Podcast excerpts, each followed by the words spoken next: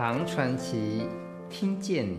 上一回我们说到，觊觎舅舅刘镇官邸的王仙客呢，他希望与青梅竹马的表妹刘无双缔结良缘，没想到舅舅刘镇居然婉拒了这一件事情。父母双亡，无依无靠的王仙客，他将有何因缘能够扭转情势，取得刘无双呢？这正是这回我们要跟大家分享的故事。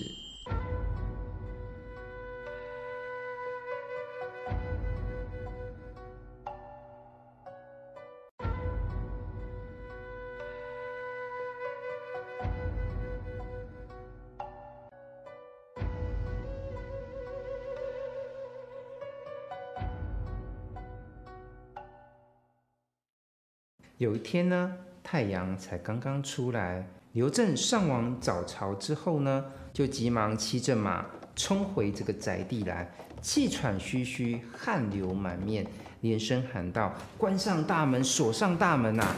一家人惊慌失措，不知道究竟发生了什么事情。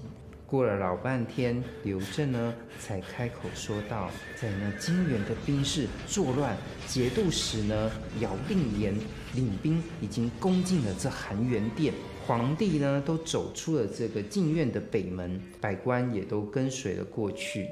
我因为惦念着家里面的妻小，所以我赶快回来稍稍安排一下，赶快把仙客叫出来替我料理主持家务。如果办得好，我立刻就把无双嫁给他。”仙客听到了刘正之言，又惊又喜，慌忙拜谢了舅舅刘正。柳镇呢，就叫人把这个家里面的金银财宝啊、绫罗绸缎，就分装在二十个驮子，啊，让牲口就驮上了。又对仙客说：“你赶紧把这衣服换一换，押送这一些物品呢出远门后，赶快找一间隐蔽些的这个客店住下来。我和你舅母呢，以及无双出启厦门，绕着城走，随后就到。”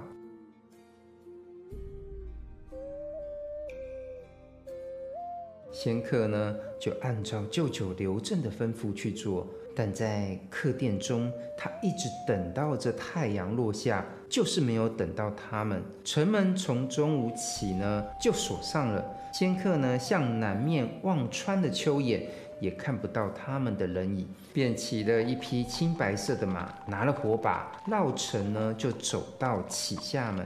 但是那儿的城门。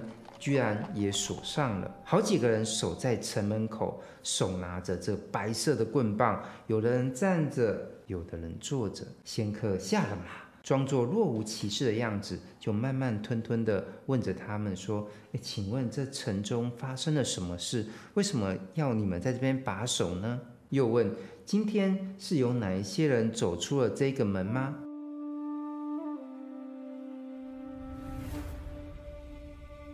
守城门的人就说：“猪屁呀，已经做了这皇帝。下午有一个在头巾上又戴着黑帽的人，领了四五个妇女，想出这个门。街上的人都认识他，说他就是那朱庸使刘尚书。门官就不敢放他出来。天快黑的时候，有人就骑着马要来捉拿他，把他们都赶着往北走去了。”王仙客听到了，忍不住就放声大哭了起来，就只好又回到了这店门里。三更快要尽的时候，城门忽然打开了，众多的火把照亮着天空，就像白天一样的亮。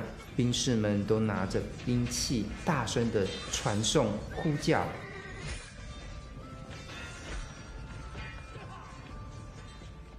究竟是发生了什么事情呢？仙客心中的无双生死下落又是如何？我们就请听下回分解。